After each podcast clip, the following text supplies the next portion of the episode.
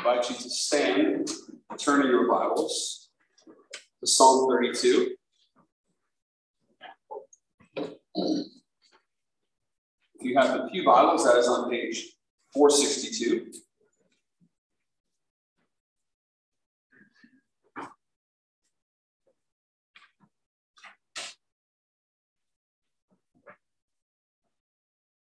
Please pay special attention to the reading of God's holy word. Psalm 32, Maskil of David. Blessed is the one whose transgression is forgiven, whose sin is covered. Blessed is the man against whom the Lord counts no iniquity, and in whose spirit there is no deceit.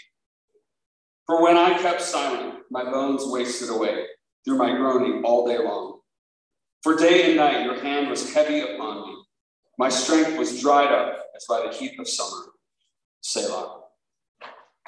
I announced, I, I acknowledged my sin to you, and I did not cover my iniquity.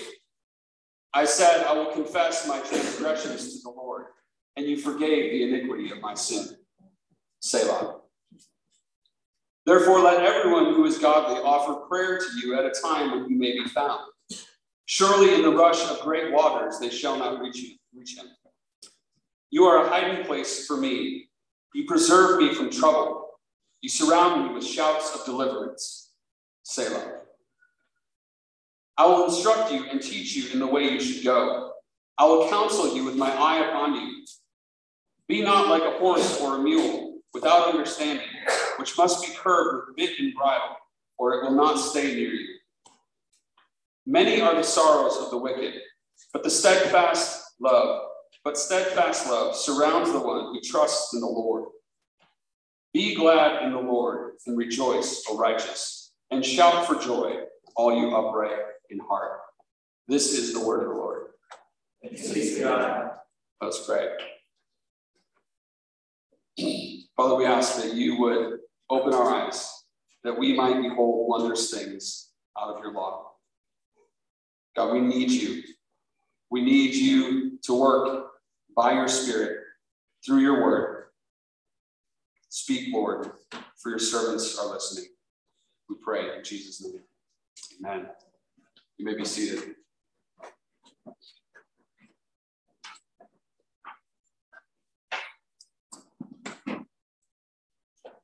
What comes to your mind when you hear the word confession? We talked about it earlier in the service. We looked at part of Psalm 32, something we do every Sunday here at Livingstone Church. We confess our sins to the Lord. It's not some foreign concept to us. But if someone asked you about confession, how would you describe confession? What are some adjectives you, are, you would use? What are some emotions you would associate with confession? Would it be positive things or negative things? And maybe at different points in your life, that would be a different answer, right? We might think about confession in legal terms.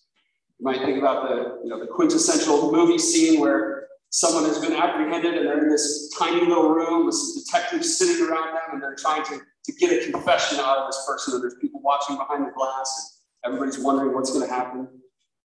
There's probably some coercion going on there. Or we might think of it in just more everyday matters. A young child comes to their parent and says they're sorry and confesses that they broke something of, of value to the parents.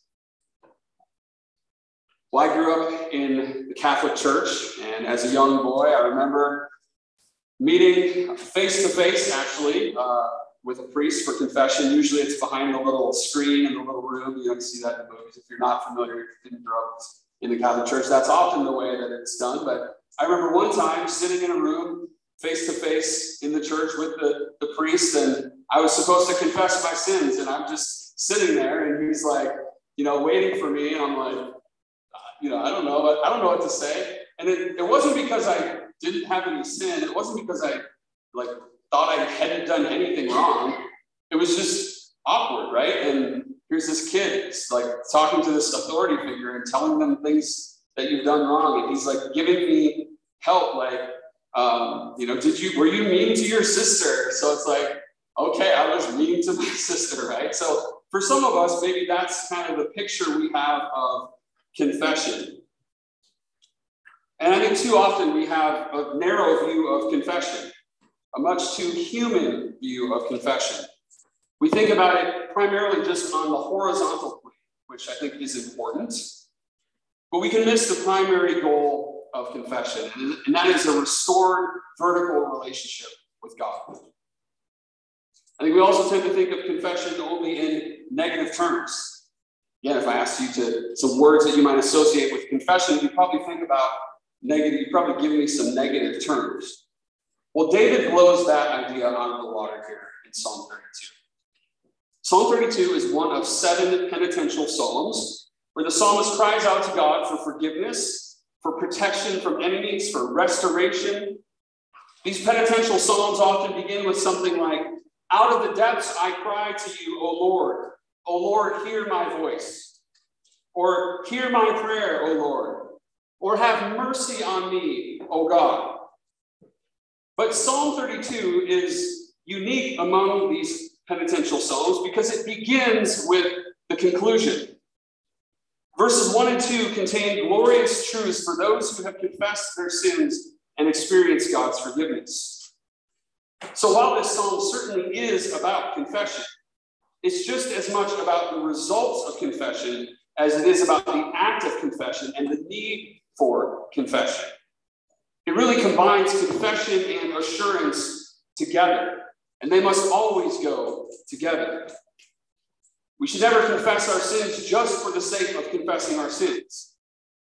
Confession is not some therapeutic thing that's just supposed to make us feel better about ourselves and help us have a clear conscience. We certainly know this from human relationships, don't we? Whether it's a parent child relationship or a marriage relationship, the goal must always be reconciliation and restoration. Without the words, I forgive you from the other party and the sincere desire to not sin against them again, our confessions are just empty words. It just becomes routine. Think about an example in your own life and you said you were sorry and you knew that you didn't really mean it. How did that impact that relationship moving forward? Probably didn't lead to peace and restoration of the relationship. I wonder how often our faulty understanding of confession and assurance of forgiveness in our relationship with God, how that faulty view impacts our relationship with others. Well, thankfully, God has not left us in the dark on these matters. David is such a great example for us in the Psalms. In another psalm that we're probably familiar with, Psalm 51, David cries out to God for mercy. He asks him to blot out his transgressions, to wash him thoroughly from his iniquity, and to cleanse him from his sin. In Psalm 51, we know from the heading that David is responding to God after Nathan the prophet came to him to confront him for his adultery with Bathsheba and his conspiring to have her husband Uriah murdered. Now, in response to this heinous horizontal sin that David committed, David did suffer earthly consequences as the child that Bathsheba conceived and bore uh, was ended up dying. David says in his confession in Psalm 51, he says to God, Against you, you only have I sinned and done what is evil in your sight. Now, clearly, this doesn't mean that David didn't sin against Bathsheba, or that he didn't sin against Uriah, or that he didn't sin against the people of Israel who God called him to lead. Certainly, he did. But ultimately, he had to deal with his sin with the Lord, his sin against the Lord. And so it is with us. While we sin against others and we should seek to be reconciled to others, our primary problem is not our horizontal sin, but it is our vertical sin. And while the Bible does command us to forgive others, there is no promise that those who we have sinned against will forgive us. We can all think about broken relationships that either we have or those we know have with family and friends, and it grieves us. Right? It pains us to maybe be the person who has sought forgiveness and that person won't extend it. And the really good news is what we see here in Psalm 32 is that there is no uncertainty when it comes to God's forgiveness. We have a sure and certain promise that the Lord will not only forgive our sins, but he will do much more as our faithful covenant keeping God. So let's look at how this plays out in Psalm 32. If you're taking notes, we can divide this into two halves. Verses 1 through 5 contain promises, and verses 6 through 11 contain instructions. First section, verses 1 through 5, is a theology of confession and forgiveness. A theology of confession and forgiveness. It's what we need to know and believe. The second section, which we'll come to in a bit, is instructions for confessors. Instructions for confessors, what we need to do.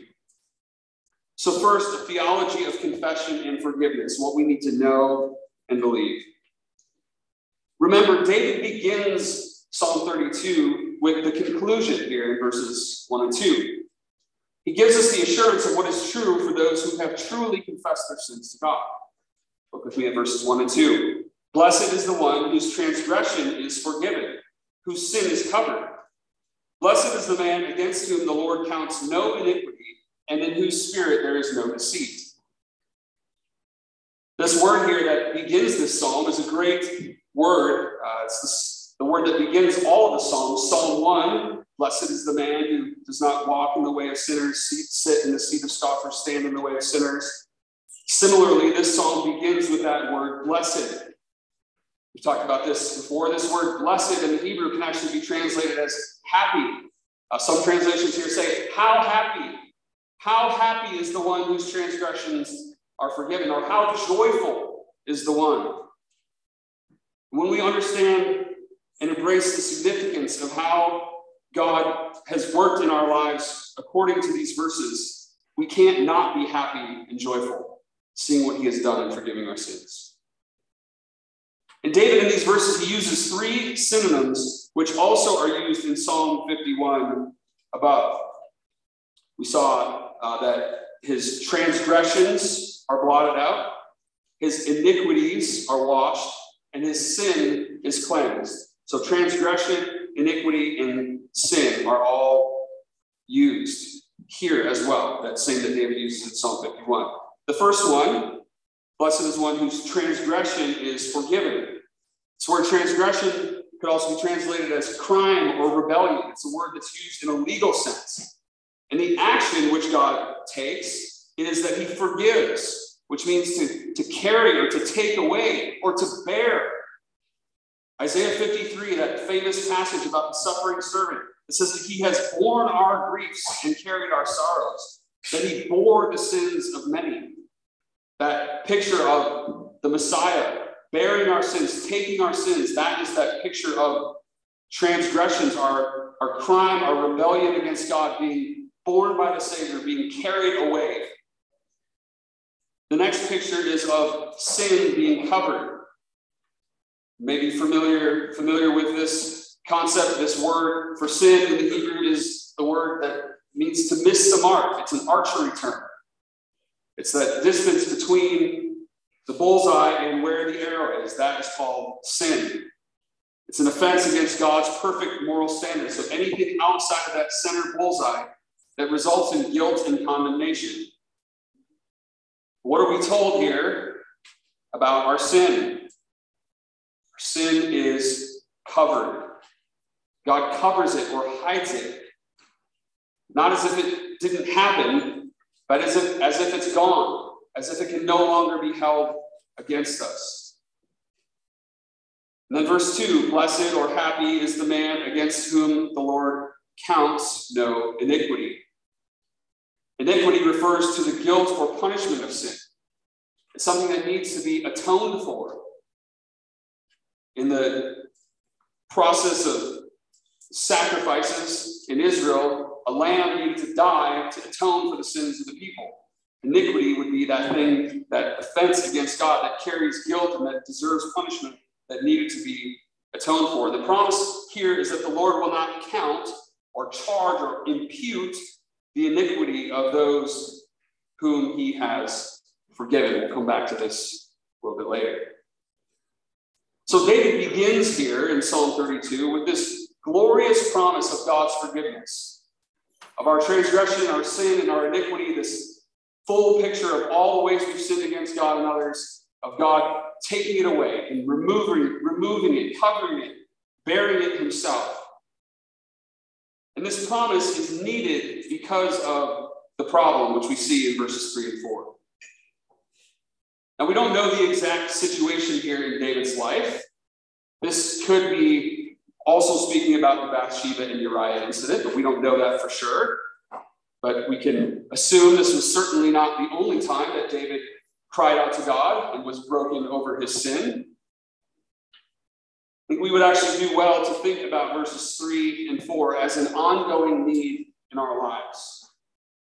Or we could say that we could potentially find ourselves in this situation that verses 3 and 4 are pointing to at any point. And this is that we keep our sin to ourselves. David says, For when I kept silent. What is the result here of keeping silent? It's not pretty. It's a feeling of our bones wasting away through groaning, of God's hand being heavy upon us, of our strength being dried up. And notice for David that this was a constant feeling. Look at the words he uses there. His groaning was all day long, day and night. God's hand was heavy upon him. And this is not because God is some tyrannical ruler who wants to just punish us constantly. Verses 3 and 4 are actually reminders that God is merciful and gracious, that he is slow to anger and abounding in steadfast love, that he disciplines us for our good, that he does not leave us to ourselves, but by his Spirit, he brings conviction to our hearts and our minds, that we might turn from our sins, that we might drink deeply from the wells of his forgiveness. That's what David experiences then in verse 5. Notice the parallel language with verses 1 and 2. He acknowledged his sin, he did not cover his iniquity. He said he will confess his transgressions to the Lord, and God forgave the iniquity of his sin. First step here is that he acknowledged his sin. This word also means to reveal, to make known. He didn't cover it up. He acknowledged it to the Lord. He made it known to the Lord. And he did not cover his iniquity. Dale Ralph Davis, in his commentary, points out the paradox of the word cover in verse 1 and verse 5. It says, When we uncover our sin, verse 5, God covers it, verse 1. But when we cover up our sin, it remains uncovered. Say that again. When we uncover our sin, when we make it known, God covers it. But when we attempt to cover up our sin, it remains uncovered. In other words, God sees. You can't hide your sin, and you can't hide in your sin. That's what humans have been trying to do since the Garden of Eden, right? To cover themselves up, to hide from God. And the message is don't hide, right? Don't try to cover it up. You can't. Come into the light. David says that he will confess his transgressions to the Lord because God knows and he sees and he promises forgiveness. Proverbs 28 13 summarizes this well. It says, Whoever conceals or covers his transgression will not prosper. But he who confesses and forsakes them will obtain mercy. Whoever conceals his transgression will not prosper, but he who confesses and forsakes them will obtain mercy. This is wisdom. This is the constant testimony of Scripture. And David rejoices that God has forgiven the iniquity of his sin. That's where the jubilant praise in verses 1 and 2 came from. From the rock solid assurance that the confession of his sins was heard by God and that God's forgiveness was granted as promised. Now, we need to understand how this works. This is not some formula to try to manipulate God and to earn his grace and his favor and his forgiveness. Confession and repentance are not a process that can just be done by us robotically. You don't just come to church and say, okay, it's, it's that time of the service again, right? It's that time of the week. I got to confess my sins again. It's something that involves our whole hearts and our souls and our minds and our strength. Bryan Chapell, who I quoted from earlier in Christ Centered Worship, he explains it like this We run to his arms with our sin sick hearts because we know there is grace sufficient, boundless, and free already there. We repent because we are forgiven, not to gain forgiveness. In our confession, we experience God's love because we confront our sin with the greatness of mercy that is already ours through faith in Christ. But we do not earn, gain, or force God's pity by the words or weight of our confession. We are forgiven because he was forsaken, not because our contrition is adequate. If God's forgiveness were gained by the adequacy of our repentance, then no one but his Son would know his care. But because our faith is in the finished work of that child, we are cherished children of God, despite our constant waywardness and the inevitable inadequacy of our confession. You may have wondered why do we need to continue to confess our sins if God has already forgiven us? I think that last line from Dr. Chapell's quote nails it. We are cherished children of God because of the finished work of Christ, despite our constant waywardness and the inevitable inadequacy of our confession. This is the tension that we live in, isn't it? We are prone to wander. We're prone to leave the God we love. And on this side of glory, while indwelling sin still remains in us. We need reminders and instructions for us to continue to fight the good fight of faith. David now gives those instructions to his fellow worshipers, to his brothers and sisters in the Lord in the second half of Psalm 32. We see here in verses 6 through 11 instructions for confessors, what we need to do. There's another great parallel here with Psalm 51. After David confessed his sin in Psalm 51 and asked God to restore to him the joy of God's salvation and to uphold him with a willing spirit, David said this in verse 13, Psalm 51. He said, Then I will teach transgressors your ways, and sinners will turn to you. David was the chief repenter among God's people, and God used him to teach others the ropes of confession, forgiveness, and restoration. Verses 6 and 7 here are a continuation of David's prayer that began back in verse 3. Here he is weaving together this prayer on behalf of, of others with a declaration of praise for all that God has done for him. The emphasis here is on the safety and security that David has experienced in conjunction with God's gracious forgiveness. Now, if you're familiar with the Psalms and David's life, you know that David spent a good deal of time running for his life. David was surrounded by enemies all around him. So, this is a bit of a personal testimony here of David's prayer life and his relationship with God. He says, Let everyone who is godly offer a prayer to you at a time when you may be found, which is always, right? God will always be found. And he says, Surely in the rush of great waters, they shall not reach him. He says that God was a hiding place for him. God preserved him from trouble, and that the Lord surrounded him with shouts of deliverance. This reminder from David of what he had experienced from God was necessary for God's people in David's time when the actual physical enemy nations were against them. And it's a necessary reminder for us today as the Church of Jesus Christ when we face opposition in a world that is hostile to the gospel. Brothers and sisters, our hiding place is secure. We are safe in the Lord. Verses 8 and 9 then are again a reminder of our constant waywardness, that we are prone to be stubborn like a horse or a mule.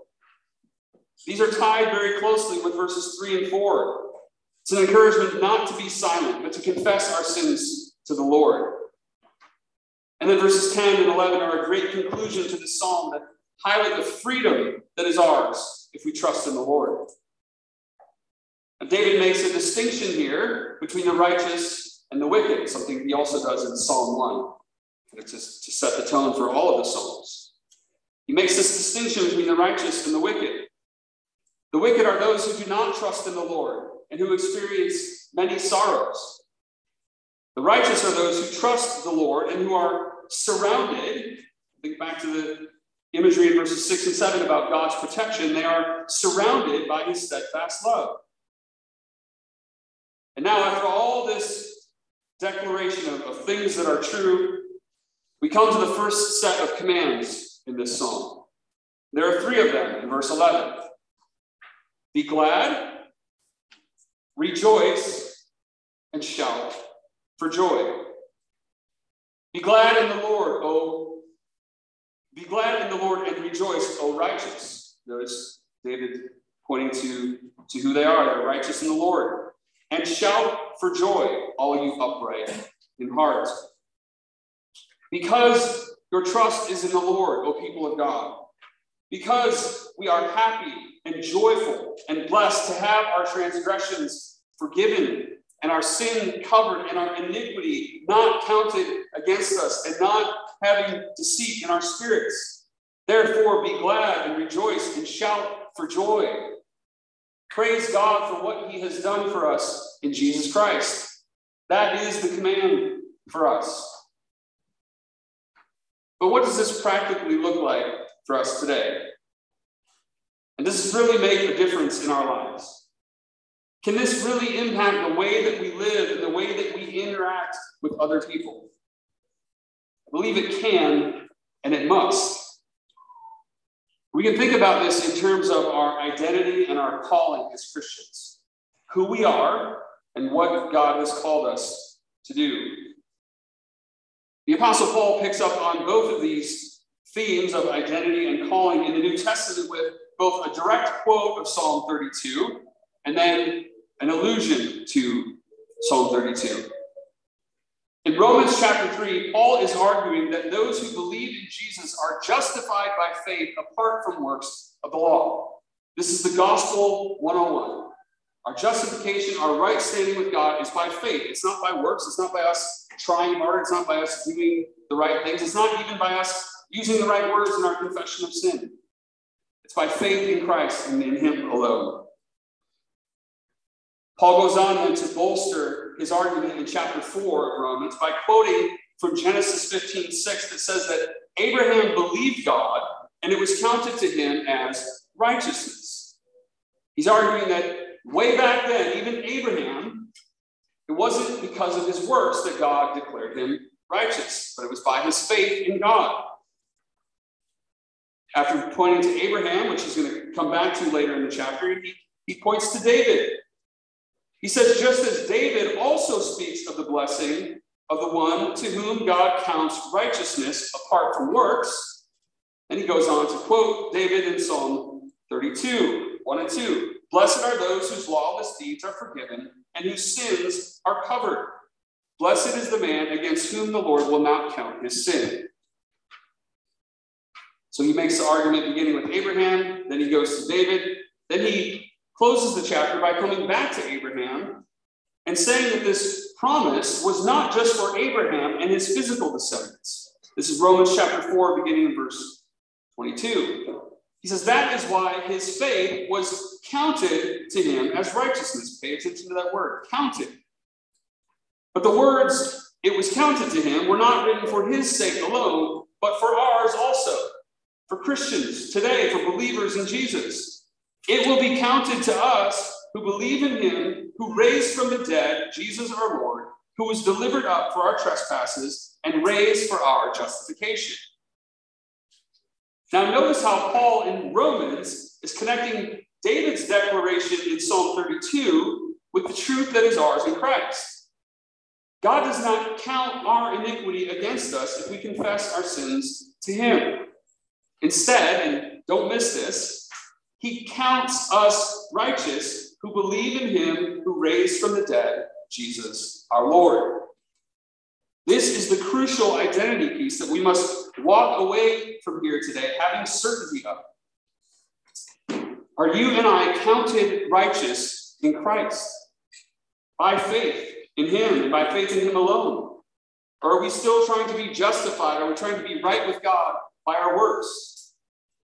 Or to put it another way, are we seeking some other way to have our sins forgiven? Are we trying to cover up our own sin? Are we seeking a substitute Savior? Money, a job, social status, a relationship. If you're here today and you are a Christian, then you've experienced the blessedness, the joy, the happiness that comes from knowing that your sins are forgiven. Don't be fooled by false substitutes that the world seeks to offer you. Don't forget who you are and whose you are. And if you're here today and you are not yet a Christian, I am here to declare to you that this is the way. This is the only way to be right with God and to have your sins forgiven. Confess your sins to Him and turn to Him Trust Him alone to remove your sin and your guilt. Cling to Christ today and don't wait. Today is the day of salvation. So that's the identity piece. The other thing that Paul addresses is our calling. How are we to live out the truth of the gospel?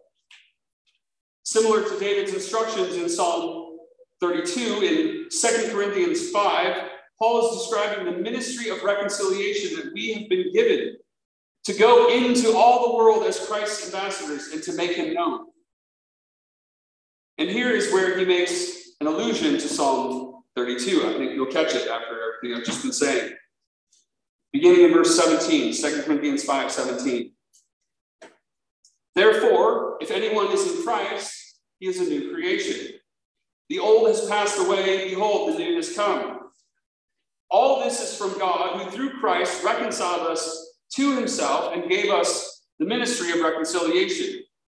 That is, in Christ, God was reconciling the world to himself, not counting their trespasses against them, and entrusting to us the ministry of reconciliation. Therefore, we are ambassadors for Christ, God making his appeal through us. We implore you, on behalf of Christ, be reconciled to God. For our sake, he made him to be sin who knew no sin, so that in him we might become the righteousness of God. This is the great gospel truth, the great exchange, as Martin Luther called it, that God, did, God didn't count or impute our trespasses to us. Excuse me. But he counted them against, or he imputed them to Christ. Christ gets our sin, and we get his righteousness. This is the full blessedness of Psalm 32, realized only on this side of the cross and the resurrection of our Lord Jesus Christ. This should fuel our confession and our assurance, realizing that this is not just for us, but this is the message that God has sent us out into the world to proclaim to lost sinners. In Christ, we are happy, safe, and free. Let us be glad and rejoice and shout for joy. Let us pray.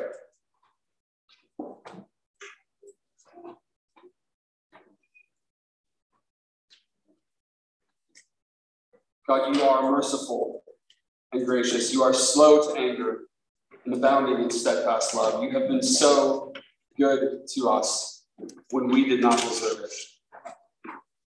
You sent your Son to take our sin, to bear our sins in his body on that tree, that we might be counted righteous in him, that our sin might be counted, imputed to him, that we might go free, that we might be protected, that we might be safe from the world, the flesh, and the devil, that we might be happy and joyful in you, that our sorrows have been borne away. And God, we recognize still that in this world we will have trouble, as Jesus has promised us. Thank you, Lord, that you have overcome the world. God, may we be a people who are quick to turn to you, who are quick to confess our sins, who are quick to seek restoration in our relationship with you and in our relationships with others. God, cause us to be a confessing people who are assured of your great love for us. Lord, and send us out with that message of reconciliation to the world around us. We pray in Jesus' name. Amen.